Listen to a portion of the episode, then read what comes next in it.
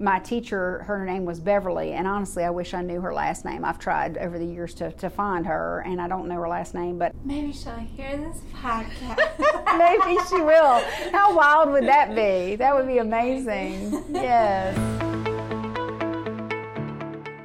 Welcome to the Novant Health Inside Remarkable podcast, an inspiring glimpse at how 30,000 team members are building, creating, and delivering remarkable every day.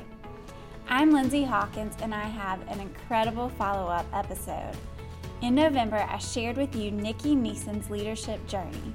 Nikki is the Chief Nursing Officer and Senior Director for the Novant Health Medical Group. She told us how instrumental her health occupations teacher, Beverly, was in her life. She encouraged Nikki to pursue nursing school even though she was a teen mother. Nikki has tried over the years to find her, but she hasn't had much luck. That is until some Novant Health team members heard her podcast episode.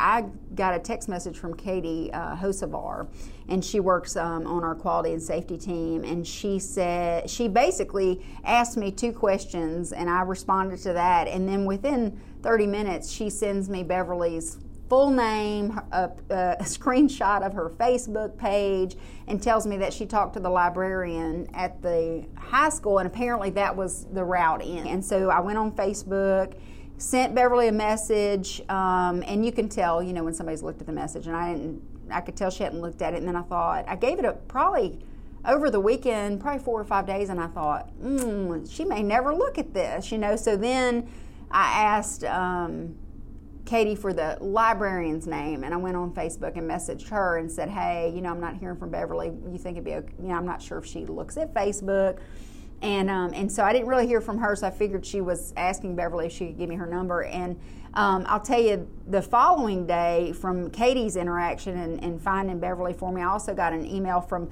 Dawn Jenkins um, out at Lexington Primary Care, Novant Health Lexington Primary Care. She's an RN out there, and she had also done the footwork and found Beverly's full name for me. So just so touched at um, those two just really taking time to make that important to, to help me connect with Beverly. It's a big deal.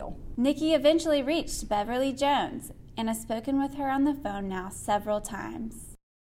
Hey Beverly, thanks for getting on the phone with me again. Um, I wanted to ask, what was your first reaction when you saw my Facebook message? Um, I was actually really surprised to hear from you. Um, I was really happy really happy to see that you're doing well in your medical career. And I was really, actually, really thrilled to hear from you. Yeah, it was, it was great connecting with you too. So, um, thinking about uh, our time together when I was in high school, what do you remember about that time when you were my teacher in Health Occupation Students of America? Well, I just remember you were very, very sweet. You had a kind heart, and I knew you wanted to go to nursing school and I knew that you needed to. Nikki and Beverly caught up on the past 20 years. Beverly retired from teaching in 2009 to pursue higher education. She now works full time as a nurse practitioner. Students like Nikki are constantly coming back into her life. Well, I had a um, a former student that came here to intern with the pharmacist that's on my team, and he was one of my former students, but he's now completed pharmacy school and then he actually got a job and works here with us. So it's kind of funny that I work with him now, and he um, um, took it took him you know it's seven seven or eight years to finish pharmacy school, and then he came here and interned. He was in the last class that I taught before I retired, and I've also had several other students that work here. Anything from nurses aide to RN, occupational therapy, um, all kinds of clerical positions and other positions. So I do work with a lot of my former students, and um, I I really enjoy that. So yes, I've had several students that have gone on to medical school, and I've had some that have gone on to become nurse practitioners, and I even have one student who's a nurse practitioner that's taking care of my mother now. I have another nurse practitioner student that works in orthopedics, and I go to her so that's kind of funny that now the student is my medical provider. that well, you know, you prepared them well to do that, right? Well, uh, I'll tell you, Beverly, you taught me a lot about perseverance. Um, where would you say that you learned about that? Well, um, I don't know if you're aware of this, but I had my first child when I was 19, and um, I actually stopped school and didn't go for another year. When he was he was a year old when I started back, so I kind of felt like I understood the position you were in, and it really was good for you to pursue on with your training and go to school and not stop. It was a long time ago, and look, look, you know, at the difference in your life now and the difference you've made to other people by the education you've gotten, and you've been able to pay that forward by taking care of others. So, you know, it does kind of come full circle.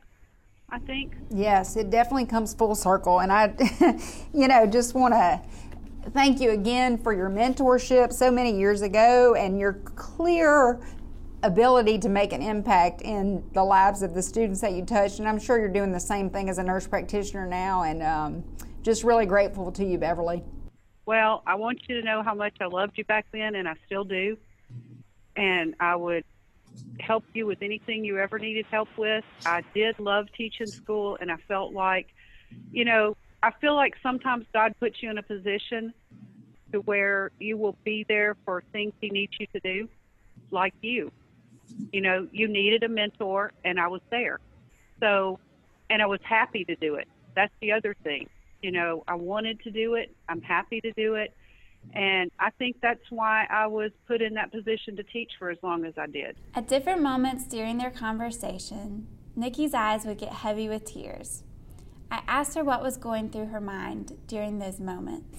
Um, well, you know, just just how impactful what she did was, and you know how different my life would be, and not really just my life. I mean, the ripple effect there, the lives of my children, um, my husband, and and now my daughter, um, and just, I mean, just all of the impact that would be different if she had not. Um, intervene the way that she did. You know, to her, that was really her just doing her job and to the best of her ability and, and, and every day. And we all can do that. And when we hear these stories come back, it's easy to say, oh, that's just, you know, especially in, in the medical field, you know, I'm just doing my job. And it's like, you know, we're all really doing remarkable things for our patients and the, and the folks that we work with and the people in our community. And it's, it's important to stop and know that you made that impact when somebody comes back to tell you about it so that you can, um, you know, acknowledge it for what it is and, um, you know, take some pride in the work that you've done. It was such an honor to get to sit in on this conversation with Nikki and Beverly. A huge thanks to Katie Hosevar and Dawn Jenkins for making this reunion happen. And thank you for joining us for this episode of Novant Health Inside Remarkable. Make sure to subscribe, rate, and review us on Spotify, Apple, and anywhere else you listen to podcasts.